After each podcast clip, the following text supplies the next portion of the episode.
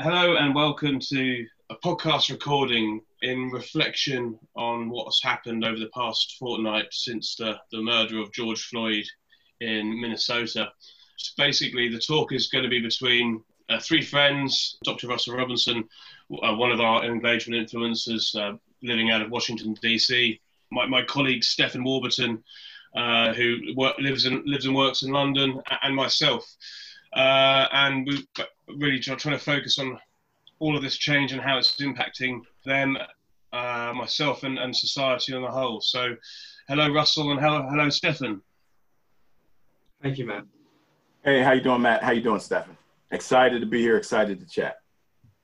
Definitely. So I suppose the goal of the conversation is to share how these events have impacted us in the different ways, our own personal feelings, and talk about, you know, what's next. So, you know, who wants to lead off? How's it impacted you? I can start. Seeing this event start from 2 weeks ago, I think it came onto everyone's radar through the graphic video that was posted on social media. I think what hit people the most was just the blasé attitude of the policeman with his hands in his pockets, looking away as if it was like a regular procedure.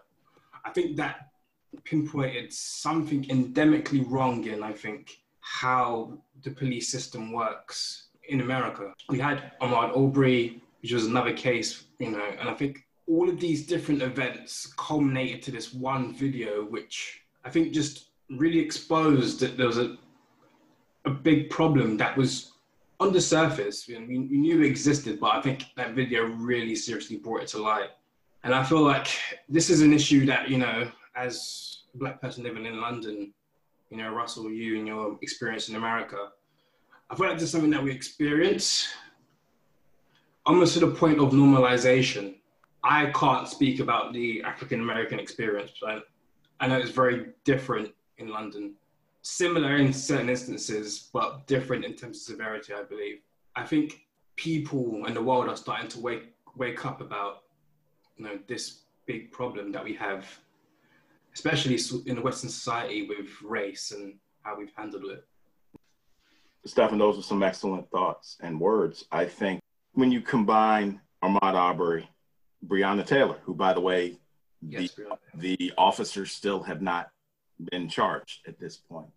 Amy Cooper, the lady who called the police on the bird watcher in Central Park and kind of heightened it to he's threatening me, he's attacking me, which was a blatant display of privilege.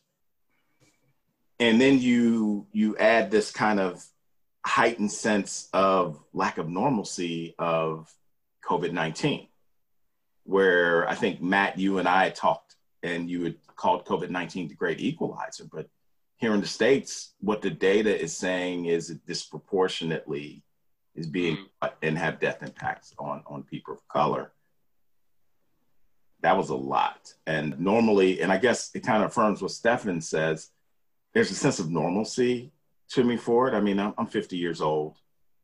So the list of black names is, you know, it's gotta be close to 30 in the past 5 years. But you go back to Rodney King, other riots. It's the first time I had ever been to a place where I needed to get off the grid for a couple of days and figure out exactly what's going on. But then I was shocked I'm blown away by the response. The protests in regards to the number of them, the volume of them, and the international flavor. And I talked to my mother who grew up in the 60s. And she's like, this is not like the 60s. If we had the diversity or the world impact. So it's the first time I've really just been off, and I've got three adult kids. So a lot of this I see through the police brutality. You know, got a little gray here in the beard, but I get profiled. I'm not as worried as something crazy happening. I got young boys, you know, 26 and 20. So a lot of what I see is seeing it through their eyes, if they're the victims, or someone like, you know, a younger person of color. Matt, what was your take? I suppose the difference between the instant reaction and what I'm feeling now, I guess, and you know, this is not a political thing. This is a human race thing that we're, you know, it's down to your core, we're all equal, and we know that there's been racism and treatment of different treatments of people because of that since I suppose we're put on the planet. But I guess the difference was, this might sound silly, but one of my favourite TV shows ever is The West Wing.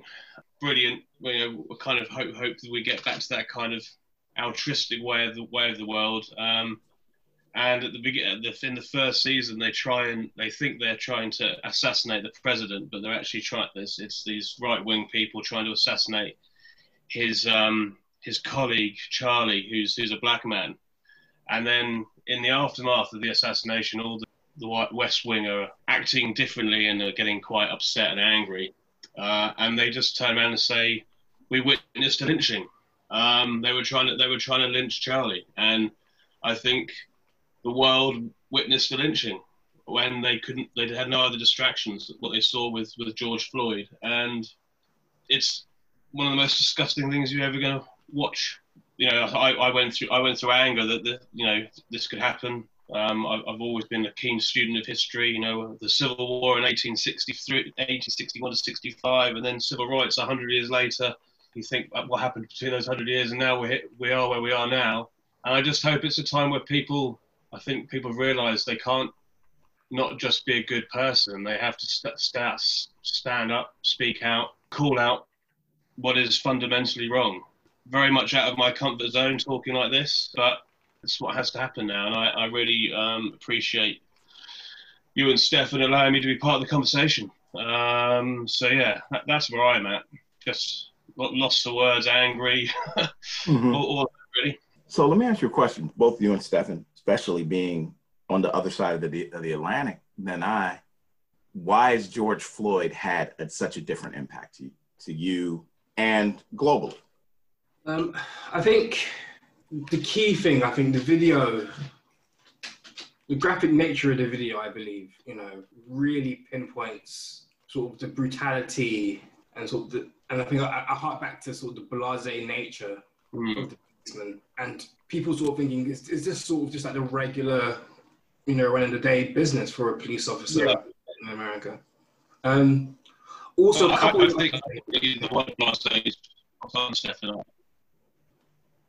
I'm going to say, coupled with, you know, the impact of coronavirus, I feel like, and also with the sort of impending financial instability of, you know, of America and the West, I feel like tensions are running at an all-time high. I think in a world where people feel that they're being harshly treated, persecuted, I think that video is sort of like the catalyst to what people are feeling globally, you know. I agree with that, Stefan, especially with the blasé nature. It's like, you know, nothing's going to happen to me. I've got every right to be doing this to another human being. It's just frightening. I think a couple of things that come to mind for me on the impact of it globally. Firstly, because we have no distractions. We're all at home, on the most part, locked down. So therefore, this got our full attention. Whereas life takes over usually, and it's very easy to forget or ignore the bad things going on in the world, and I think that's much harder to do right now. And Russell, you sent me a video from Trevor Noah, who is an awesome guy, obviously very well aware of problems from race coming from Johannesburg and Soweto, and now living in America. He talks about the pact we all make to live in a society, and once you know, if one party isn't living up to that part of the pact, why does the other party need to abide by it? And I think that's where you saw the protesting and also the explosion of riots at the beginning. But I think from a global point of view, we've all taken on the pact that we'll stay locked down because we want to try and save our fellow man and woman, and we will try and stop the spread of the disease. And whilst we're sat at home trying to do the right thing as part of the global society, we just see this lynching this blasé murder, and we're going, well, this is not the society I've signed up for. And this is not what I want to live in. And I think it's just created this huge emotional explosion that is enough is enough. And that, yeah, that's why I think it's had an impact like it's had. We're not signing up for that. Yeah. So yeah, that's where my head's at. I think if George Floyd had been shot, it would have had an impact. Yeah. Because when we've seen when we've seen these instances before and someone's been shot, the natural default of the officer is, for whatever reason, he was resisting arrest, he may be high. I was in fear for my life. And if it goes to trial, it's always based on, you have to step into the shoes of the officer that they feared for his or her life.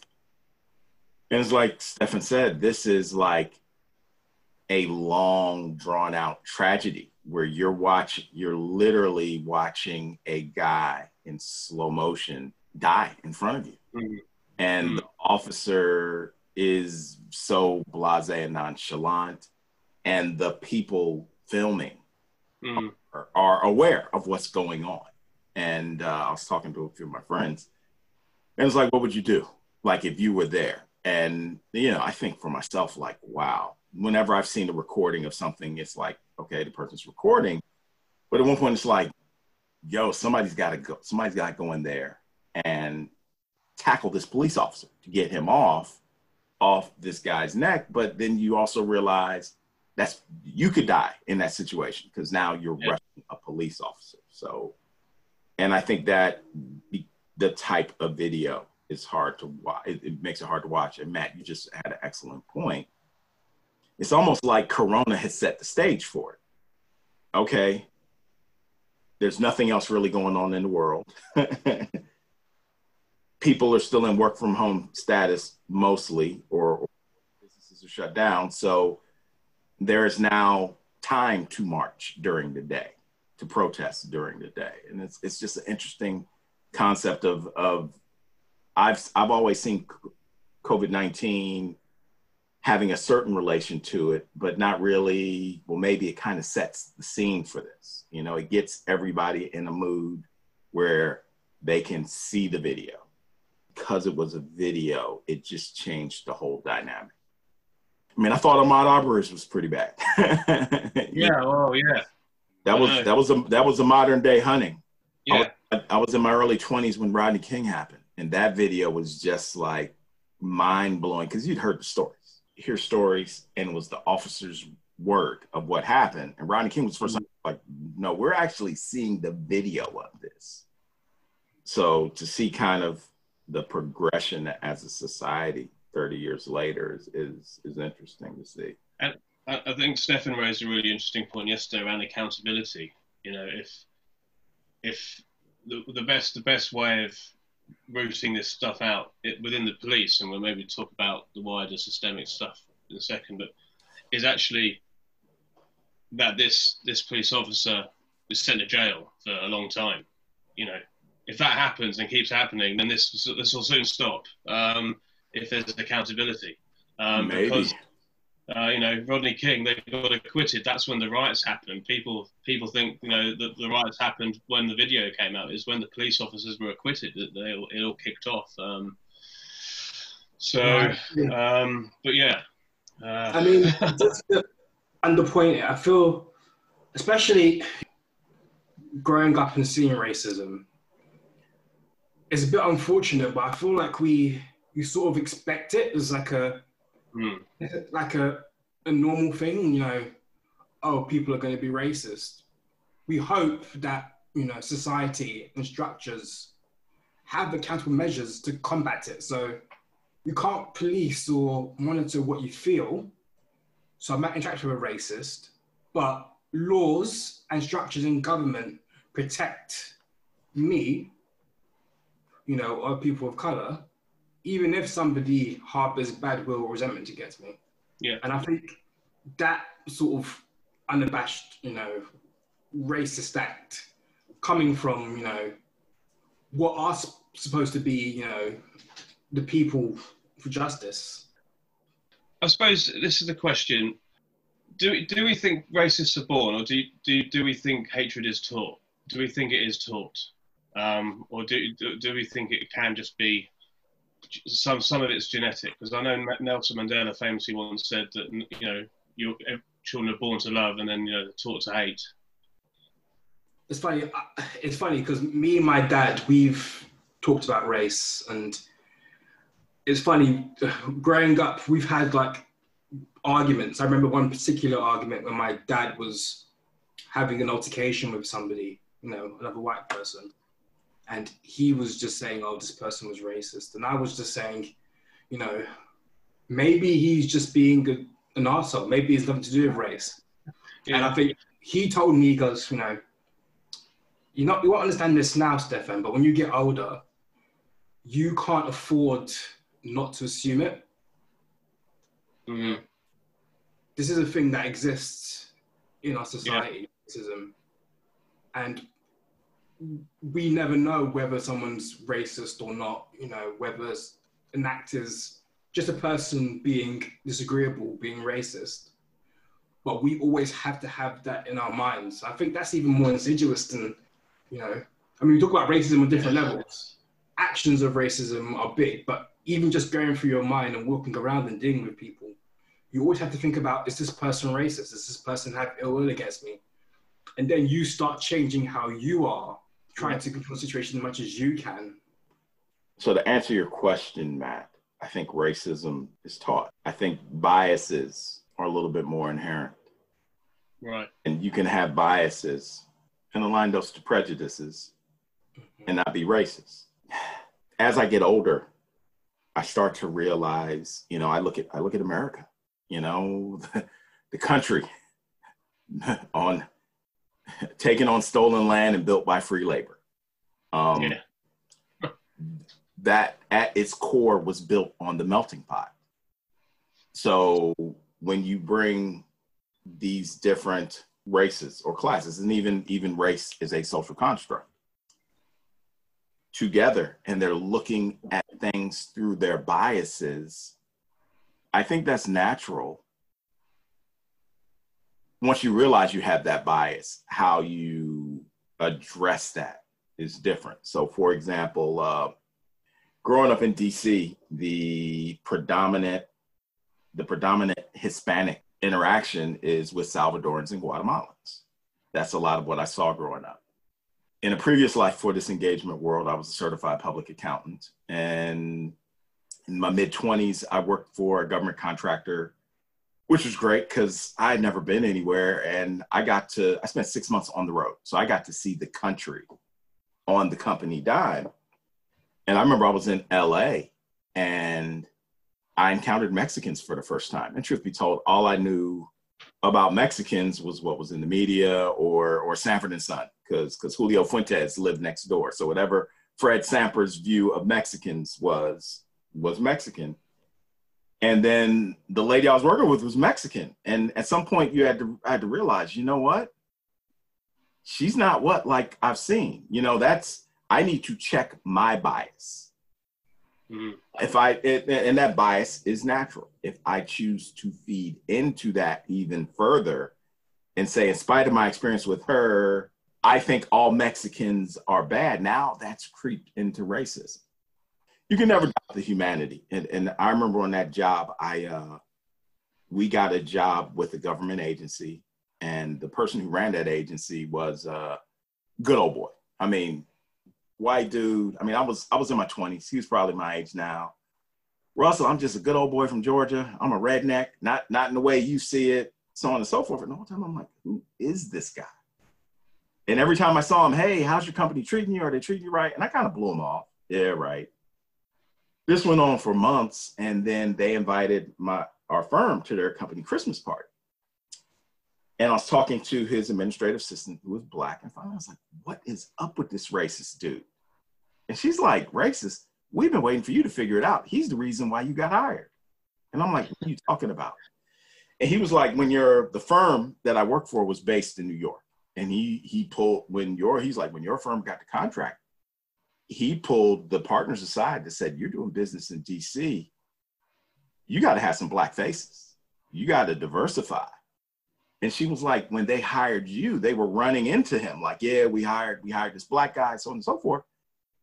And the reason why he kept always asked you what you were doing was because he told them he wanted you doing real work. He didn't want you to be some window dressing. He's the biggest supporter of blacks in this agency. And I said, but he talks this Georgia good old boy stuff. And she's like, yeah, he's a good old boy. He's a good old boy who marched with King. And I was like, wow, you know, I took the time to explore that humanity. So you can't assume everybody is racist. Be able to get back to that humanity and actually saying, I may have this bias. Maybe I need to check this bias. Yeah, well, my father actually, I never call him my father, my dad, he said something to me when I was a kid, and it really stuck with me the rest of my life, actually. And he said, because you're obviously influenced by your parents in a big way, and he didn't like somebody. So I said, oh, why don't you like him? And I just remember him saying, so in your whole life, treat people as they treat you, and make the judgments upon how they treat you, not how they treat other people. So almost in the sense that don't have any predisposed ideas about anybody until you've had an interaction with them, and that's served me really well. I've never had any predisposed opinions of anybody because of sex, color, whatever. Yeah, but like F. Stephen says, if they're an arsehole, they're an arsehole. Yeah, they'll prove it at some point. Yeah, they'll prove it at some point. And obviously, if I stand up and if somebody's a racist and being racist, if they're nice to me but they're still being a racist to somebody else, obviously stand up and get in the way of that. But it was just that don't ever have any preconceived notion of anybody until you've had your own interaction with them. And I suppose one thing I wanted to ask you, just based upon what you were saying, Russell, is this could sound, you know, there's no hope, but obviously the protests around the world have shown this hope, and you know, I think the good people outweigh the bad, or I like to believe so. What can workplaces do? Just listening to what you were talking about then, it should there be like an upfront piece when anybody joins an organisation, say, look, you're parking your biases at the door. We're going to say that to you right now. Our workplace believes in these. These are our values. This is our purpose. You're joining to work on that basis, and as an organisation, we're all here to work to that purpose and those values. Park all your biases at the door, and if you feel like you're having trouble, come and talk to us. I'm just trying to work out what we can do, because I don't think every organisation needs to be ripped up. Some might do. Some police departments might need to. Some places do. But what can we do as a people, as a community, to improve this? Well, I think, and Matt, you've heard me say this before, I think it goes back to values. It goes back to what are the values of our organization. And if it actually heightens saying that we're not going to be racist in stating that. Yeah, actually just saying, and just calling it out. Stating, moving it right up front. And I wouldn't say biases, because I got unconscious biases, okay? Saying that we're not going to be racist up front, bringing it into the hiring process. And what that means is there are jobs and companies where you have to take some form of personality test. Make employees take that test. So as a white man, as a white business owner, if I stated we're you know, as an organisation, we're not racist, I would, the first thing that came into my head, so these are the times now we need to be honest. The first thing that comes into my head, if I say I'm not something, people will think I am it. So yeah, not. Why are you stating it? Oh, he must be racist. Or they must have had a racist problem within their organisation at one time. You know, but maybe these are the things that we still have to do and push through that, because it hasn't worked until now. So yeah, but Matt, here's the reason why it hasn't worked. It hasn't been overtly addressed in some part of the hiring or the performance plan for hiring and promoting and training. Now you got this defund the police movement, which I really don't know what it is. And it's like, I like police. I want police. I want to be protected by police. I want to know when I'm interacting or my friends and family are interacting, they're not dealing with bad or racist cops. And if they are, there has to be a quick way to identify them and one, not get them into the force, but then two, get them out of the force. So in the workplace, there has to be a way to, you can look for super, what you can do is, and you're right, you can't overtly say we're not racist because people are thinking, well, you must have had something going on in your past. Yeah. But the things you can do to enhance the level of humanity and emotional intelligence and empathy that you're going to identify in your employees. Does that make sense? Yeah, it does. I quite like the idea of just stating, like, well, maybe we're anti-racist, you know, because I think it needs to now be said. I think what's probably more effective is positive action. Yeah. Which, you know, shows you're not racist, you know. In this case, I think actions definitely speak louder than words. So whether it is you know, have a diverse executive team, or you work with organizations, you know, that help Black and people of color organizations, I feel that speaks volumes more than just a statement. And I think we've seen it from organizations in light of the past 2 weeks. You know, I find it funny, I'm trawling through Twitter and I'm seeing all of these organizations make these PR stands about anti-racism, with somebody quote tweeting them, mentioning a racist incident that happened with them in that organization. The irony is the people are speaking, but I feel like actions. I 100% agree with you, which is why I think it's really important that we try and keep these conversations and broaden them out, because my brother comes from the gay community, and you go to New York during Pride Month and every single shop in New York is covered with the rainbow colors. And he just says, this is not authentic. These aren't organizations that are actually supportive of the LGBTQ community. They're just doing it because they feel like they have to, or they think it's good for business. So we don't, I agree with you, Stefan, actions have to speak louder than words. And so then is it more a matter of saying internally as a workforce, you know, when you're onboarding, when you're bringing people on, we do not tolerate racism. You know, we have a zero tolerance policy. And I think setting the stage is interesting because over the past couple of years, we've had the Me Too movement. And my sister's a lawyer. And I argue with her and I was like, you know, as a voice researcher, what the Me Too movement is highlighting is a lot of organizations and companies knew there were sexual harassment issues, but they were protecting the predator in a sense. So maybe it's something more where we're saying, here's our policy on racism. And also that diversity and inclusion person, that's not a check the box person or a check the box function. And that goes further. Does that position report to HR? Does that position report directly to the CEO? That goes a little bit further down the weeds of how impactful HR is. Exactly. And true accountability. You know, just look at the Roger Ailes piece.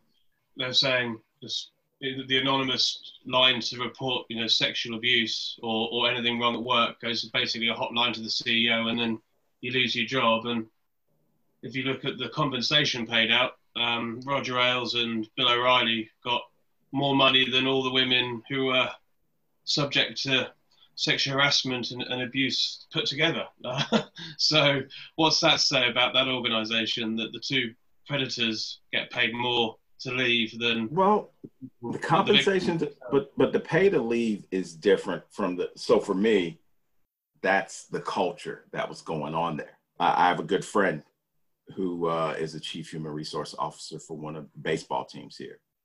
And she and I have a conversation because she always talks about HR is the conscience of the organization. And I say, in actuality, HR is more a tool of management. And there's a balance between those two. unless you have being fired for racism or sexual harassment is cause, and that's reasons to not pay. But a lot of times it gets to settlement or not wanting to go the legal route. But I just go back to, there's a culture there that's been ingrained, and maybe the leadership, maybe the CEO knows, maybe the CEO, you know, if you're talking about a large company with different locations, maybe the CEO doesn't know, but you've got to find a way to, you got to have a way to say, we're serious about this. If you bring this to our attention, it'll be investigated, it'll be looked at, and there will be consequences if it's found to be right. And you've just got to be, and the organization's got to be overt with it. Yeah. So that, I suppose that comes to what you do is around the employee voice piece, and then the accountability piece that Stefan was talking about.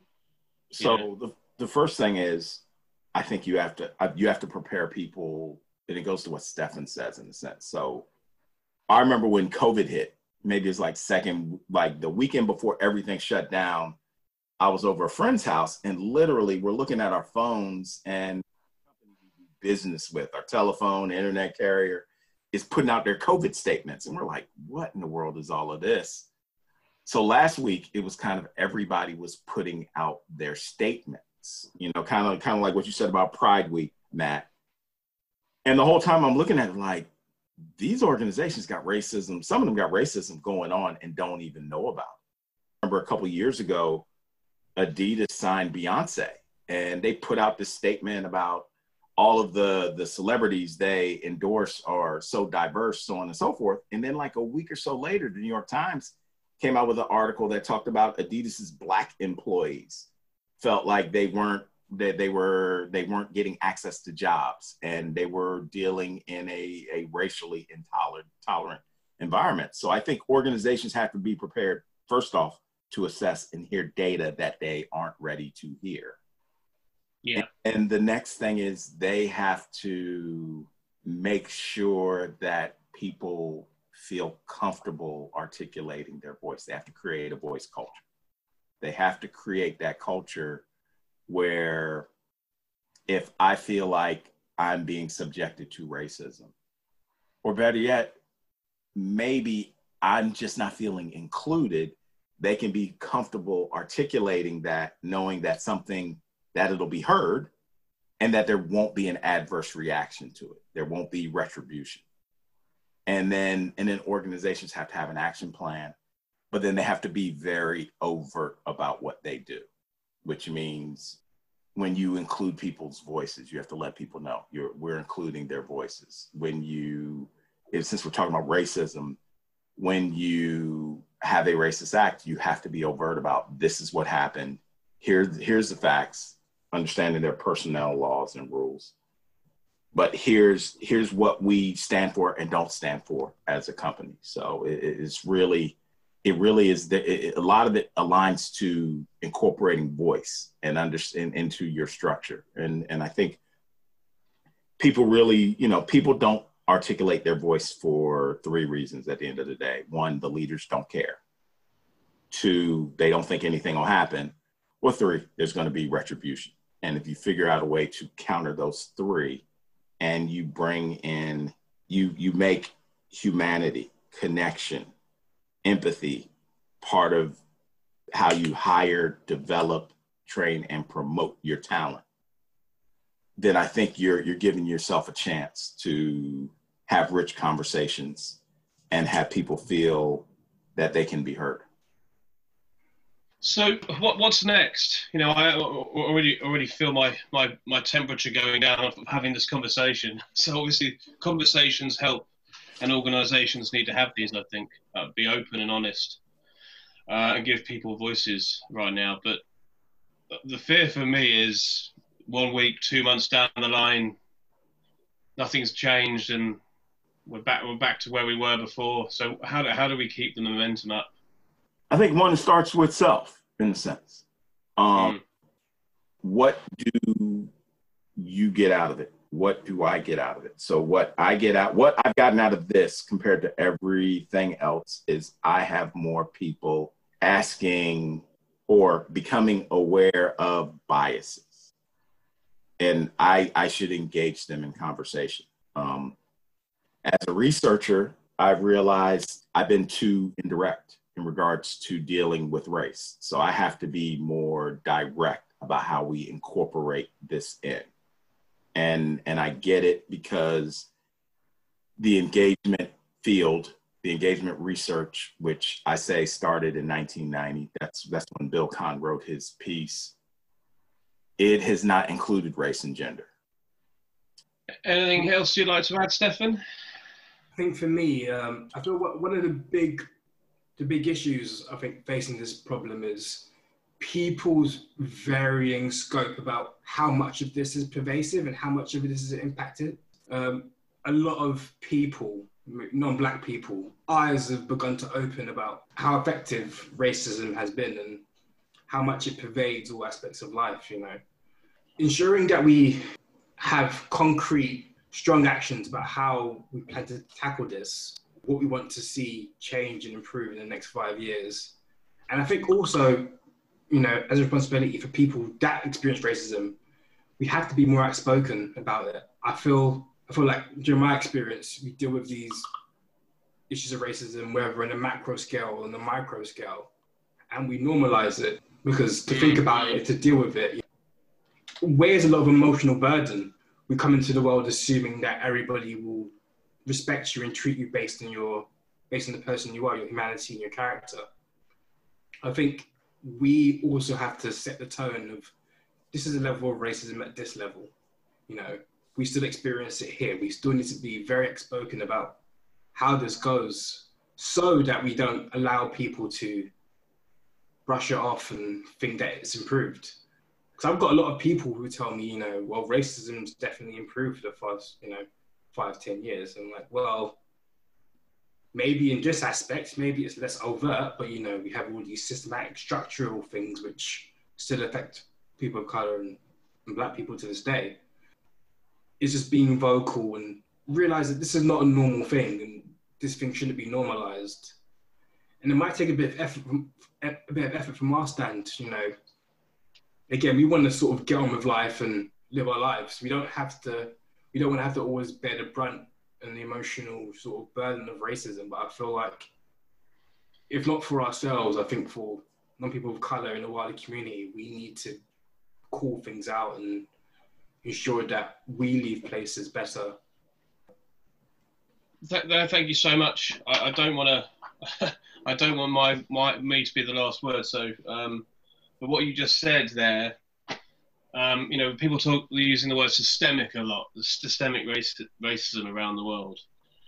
And, you know, some people are saying, no, that's not the case. And they might point to things not, you know, where is it in the system? But actually, it might be the things that are left out to protect people from racism. So it's actually what's not in the system that we need to plug into it.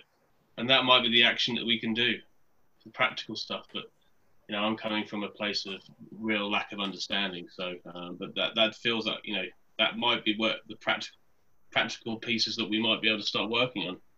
What we plug into the system, the new system. Back to what I mentioned at the beginning, I think accountability is very important. Racism is it's an interesting thing. We talked about how, you know, we can't tell someone's going to be racist or just an arsehole or whatever. But I feel like we have to live in a society where even if we do have people that are racist, they can't influence or they can't impact things to an effect where it damages the lives of other people.